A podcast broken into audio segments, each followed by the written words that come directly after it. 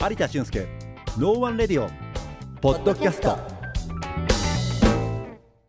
こんにちは、マーケティングコンサルタントの有田俊介です。ナビゲーターの岡野美和子です。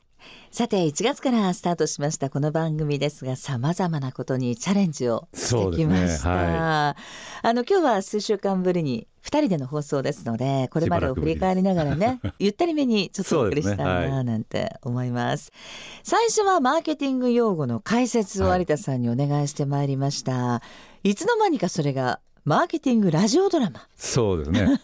なかなかマーケティング用語ってちょっと固いイメージがあって、うんはい、なんか覚えて帰ってもらうためにはどうやって柔らかくできるかってちょっと考えたら、うん、なんか日常的なねドラマ仕立てにしてあげるとすごくフィットするんじゃないかなと思って始めたんですけども、それに自分自身もちょっとハマってしまって。いや有田さんだってもともと舞台にちょっと立って、いや舞台ってことではないんですけどね演劇をやってらしたんでしたっけ。はいねはい、演技力も素晴らしいし、いやいやいや、そしてまた脚本にもびっくりまた新しい道が開けてしまうしまうんじゃないかと。だといいですね。ねは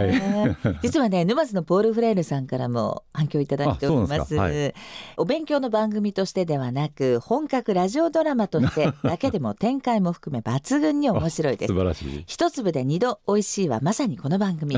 有田さん完成度はもはやベテラン声優それはすごいですね。声のトーンやスピード、理路整然で穏やかな語り口はますますの説得力。こんなお褒めの言葉を頂戴しております。くすぐったいね、えー、あの公開収録もやりましたよね。ですね。これもちょっと無謀と言いながらもね、うん、あの無理無理結婚したら意外にお客様もおいでいただいて非常に楽しかったです。楽しんでいただけたし、あのワークショップをやったじゃないですか。はい、あれもすごく楽しかったですね。よかったです。ちょっとあれは文字通りオフレコ的にね、うんうん、やったんですけれども、意外にお楽しみいただいて、あれからあの、まあ、マインドマップっていうやつですよね、はいはい、あれ使っていろいろお話ししていただいている方ももいらっしゃったりとか、非常に楽しんでいただきました。うん、あの聞くだけではなくて、まあ、もちろん分かりやすく噛み砕いてご説明はいただいているんですけれども、自分であの頭使ったりとか手を使ったりしてアクションを起こすことでよりこう腑に落ちるというか。そうですね。ね、理解力上がります。なんで本当に人に発信するだけではなくて、うん、マーケティング的に考えること自体がなんか楽しめるよっていうことをちょっと実感していただいたものだったんですね。そうですね。はい、よりマーケティングを身近なものに感じていただける、そうですね。はい、そんなチャンスだったんではないでしょうか。そしてラジオドラマシリーズから一転、ビジネスの第一線で活躍をされている方々にインタビューをね、ここ何週かはさせていただきました。そうですね。あのドラマだとそれはフィクションだろっていうふうに、ね、うんうん、言われちゃうと思うんで、はい、それをやはり実際に現場でこういう形で展開されてるんだよっていうのを実感していただければなというふうに思いました。お一人目は不動産業とゴルフティーチングプロの二刀流名取たしかさん、はい、ふたりめはケータリングイベントプロデューサーの田島優貴さん、そしてさんにんめは社交ダンス界のレジェンド金光信介さん、はい、すごくあのバリエーション豊富な多彩なゲストでしたね。ですね。でまた皆さんそれぞれが非常に輝いていらっしゃって、うん、素晴らしい方々でした、ね、ポジティブですよね、はい、皆さん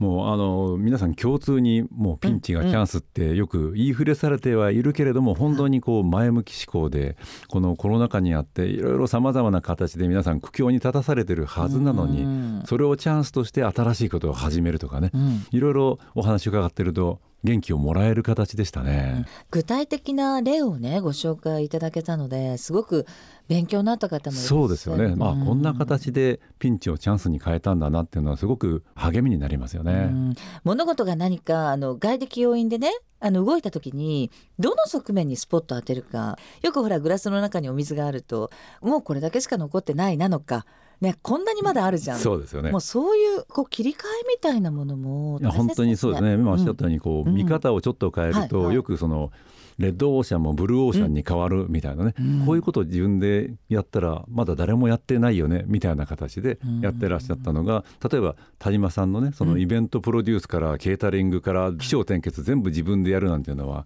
他の会社さん全然ないし、うん、もう実はそういったことをやってなかったからそこがもうブルーオーシャンになってますとかね、うん、理屈じゃないところでいろいろ実践されている、うん、で今までこうマーケティングのキーワードみたいな形でいろいろこうお話してましたけども、いろいろなお話をしている中で無意識にそれこそ スリーシー ちゃんと気配ってますねとか、はいはい、スウォットをやった上でそれやったんだなとか、話の中で自分の強みとか他でやっているやってないとか、うん、ちゃんと仕分けをして実際のビジネスに落とし込んでらっしゃるっていうのはすごく分かりやすかったかと思います。うん、なんかちょっと今までご説明いただいた用語の答え合わせみたいなところな感じですね、はい、ありましたね、えー素晴らしい。皆さんにいろいろとお話を伺ってきました。あの何かあった時はやっぱりその場限りの自転車操業だと次の一歩って踏み出せないけど、そうですね、ね、はい、あのさんにんの方々それぞれに共通されていたのは、はい、うんうん、みんなその遠い目標の場合もあるけれども非常に具体的な目標感、何を目指していくのかっていうのが自分だけではなくて関わる人も巻き込んでどう自分のビジネスを大きくしていくか、うん、自分の夢を広げていくかというのを非常に具体的に目指すものっていうのを持ってらっしゃった、うん、そんなところも印象的でしたね。そうですね、はい、だから決めてるコミットメント力っていうか、そうですね、ね、はい、もう決めてる強さ、強みみたいなものをね、はい、あのお三方からはすごく教えていただいたような気がします。そうですね、ね、はい、最後にこうお客様を楽しませるためのキーワードっていうのをそれぞれいただいたんですけれども、はい、うん、いろんなビジネスにそれぞれ使えますよね。使えるって言ったら変ですけど、うん、例えばまず人を好きになることとかね、はい、どうやって関係をっていうのは、うん、やはり好意を持った会話いうところからやはりお客様作り、関係作りっていうのも始まるし、うん、もうあれはそのゴルフのティーチングプロだけに関わらないお話だったりとか、うんうん、非常に腹落ちがさまざまなところでできるお言葉っていうのはすごくいただけたかなというふうに思います ね,、うん、そうですね。お客様にやっぱり愛情を持って接するっていうのは身内のスタッフを愛さないとっていうね、そんな田島さんのお言葉もありましたもんね、はい、例えばその宮子さんなんかの場合、はい、お客様ってどなたになるのかなっていうのもあるかと思うんですが、うん、多分リスナーさんかなっていうふうに思うんですね。そうですね、やっぱりラジオパーソナリティだから、はい、お客様って言われたらリスナーですよね、うん、の皆さんかな。でそんな時にリスナーの方に好きよっていうのはどんなふうに伝えるんですかね。いや、あのラジオのパーソナリティってやっぱり喋ることで自分を表現している、はい、それがまあある種ツールだったりするので、演奏するわけでもマジック披露するわけでもないじゃないですかだからね、あるコミュニティの中でたまたま私がマイクの前に座ってますよっていうふうに私いつも思っていて、はい、そこにだから共感生まれたりとか元気とか勇気をお互い感じ合えたりとか、うんうんうん、ちょっと人の役に立ってるなっていうのが一つのモチベーション。あ、そうですよね、うん、そこからなんとなくもしかしたらこう私のそういう思いを皆さん受け取ってくださってるのかなっていうのはありますね。そうですね、うん、あと私もそのこの番組を始めてすごく新しい発見として感じたのは、はいはい、うん、リスナーの方からのお便りとかねいただいた時に、うん、あ、こんな風に捉えられてるのかなっていうのを結構積極的な興味を持って聞いていただいてる、うん、いうのっていうのはすごく励みにもなるし、また希望的にはそれにこちらでご紹介して答えることでまた関係がキャッチボールとしてで、うん、できてくるっていうのはなんかすごく嬉しいし、こちらからのこうリスナーの方々に好きよって発信してるのかなというふうにも思います ね, すね, ね、はい、愛があの見えない電波という意図で皆さんのところに届いてるのかもしれません、はい、こんな素晴らしいゲストの皆さん、はい、どういうところで有田さんお知り合いになるんですか。まあね、類は友を呼ぶ、うん、なんて話じゃないですけど、有田さんが素敵だからねこんなお三方が言っちゃいけないですよね、うん、いやでもそういうことですよね、あの共鳴し合うというか、はい、うん、なんでまあいろいろね交流会だなんだっていうのはありますけども、うんうん、なるほど、まあ、ただ単に名刺交換するだけではそういうつながりっていうのはなかなか生まれないですよね、うん、やはり何回も頻度を持って会うというようなところを、やはり先ほどのスキル発信をお互いにしながら、うん、お互いのことを知る、そうすると信頼ができてっていうことで、まあ、似たような価値観、うん、いつもポジティブに考えるとか、目指すものを持っている人たちが集まるとか、うん、そんな形になってくるのかなと思うので、うん、そういうポジティブの連鎖、感染みたいなところをお互いにできる人がこう集まってきてるのかなっていうふうに思ってます。そうですね、はい、コロナ禍ではありますがやっぱり生身の人との触れ合いというのはとても大切です。はい、さあ実はこの放送いつもよりちょっと早めに録音しているんですが、はい、有田さんなんかオランダに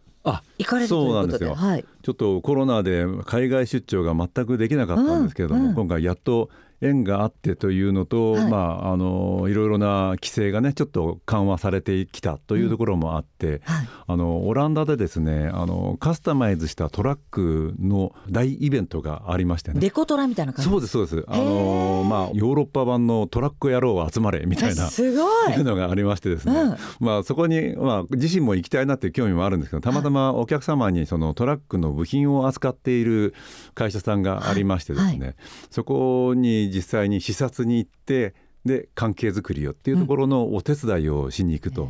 いうようなお仕事がちょうどありまして、私自身もワクワクしてます。いや本当ですね、はい、マーケティングはエンタメっていうのが ね, ね伝わってくるような、またあの機会があればお土産話もぜひ聞かせてください、はい、